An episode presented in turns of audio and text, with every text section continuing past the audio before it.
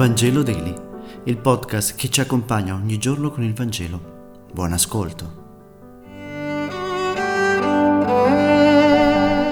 Mercoledì 9 novembre. Lettura del Vangelo secondo Giovanni, capitolo 2, versetto 13-22.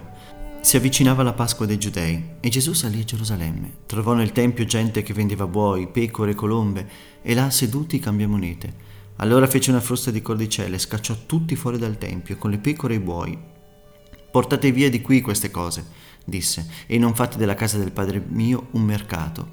Allora i giudei presero la parola e gli dissero, quale segno ci mostri per fare queste cose? Rispose loro, distruggete questo tempio e in tre giorni lo farò risorgere.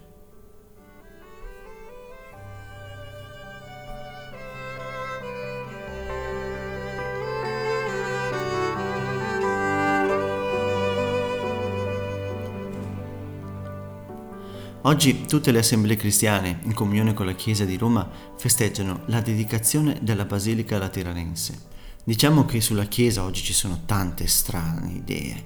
In un mondo diventato piccolo, in cui tutti si sentono autorizzati a sapere cos'è la Chiesa, il vero messaggio della Chiesa rischia di passare però in secondo piano.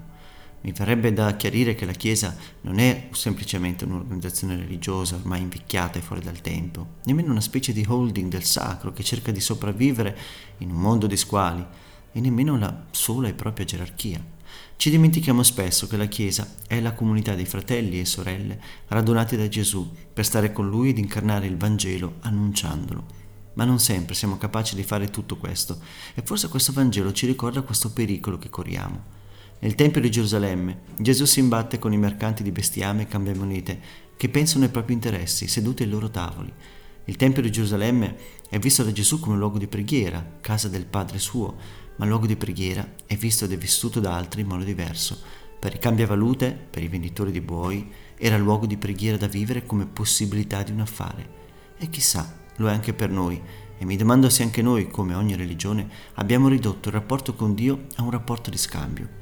Facciamo preghiere, portiamo le nostre opere buone, evidenziamo le nostre rinunce e i nostri sacrifici per guadagnarci i favori di Dio? Vi racconto una storia.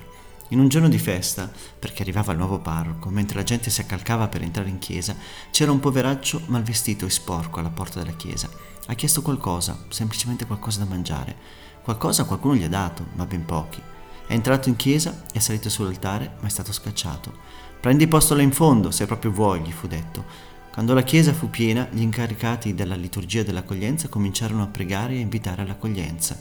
Il capo della comunità, a un certo punto, presenta il nuovo parroco, scrosci di applausi. Il mendicante si alza e comincia a camminare lungo la navata della chiesa. Gli applausi si spengono. Il mendicante si porta all'altare e ricorda il Vangelo di Matteo, dove avviene il giudizio sull'ho avuto fame e mi avete dato da mangiare.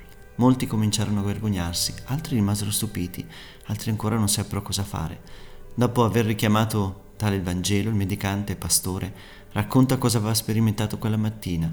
Termina il suo comunicare dicendo Oggi ho visto una riunione di persone, non la Chiesa di Gesù Cristo.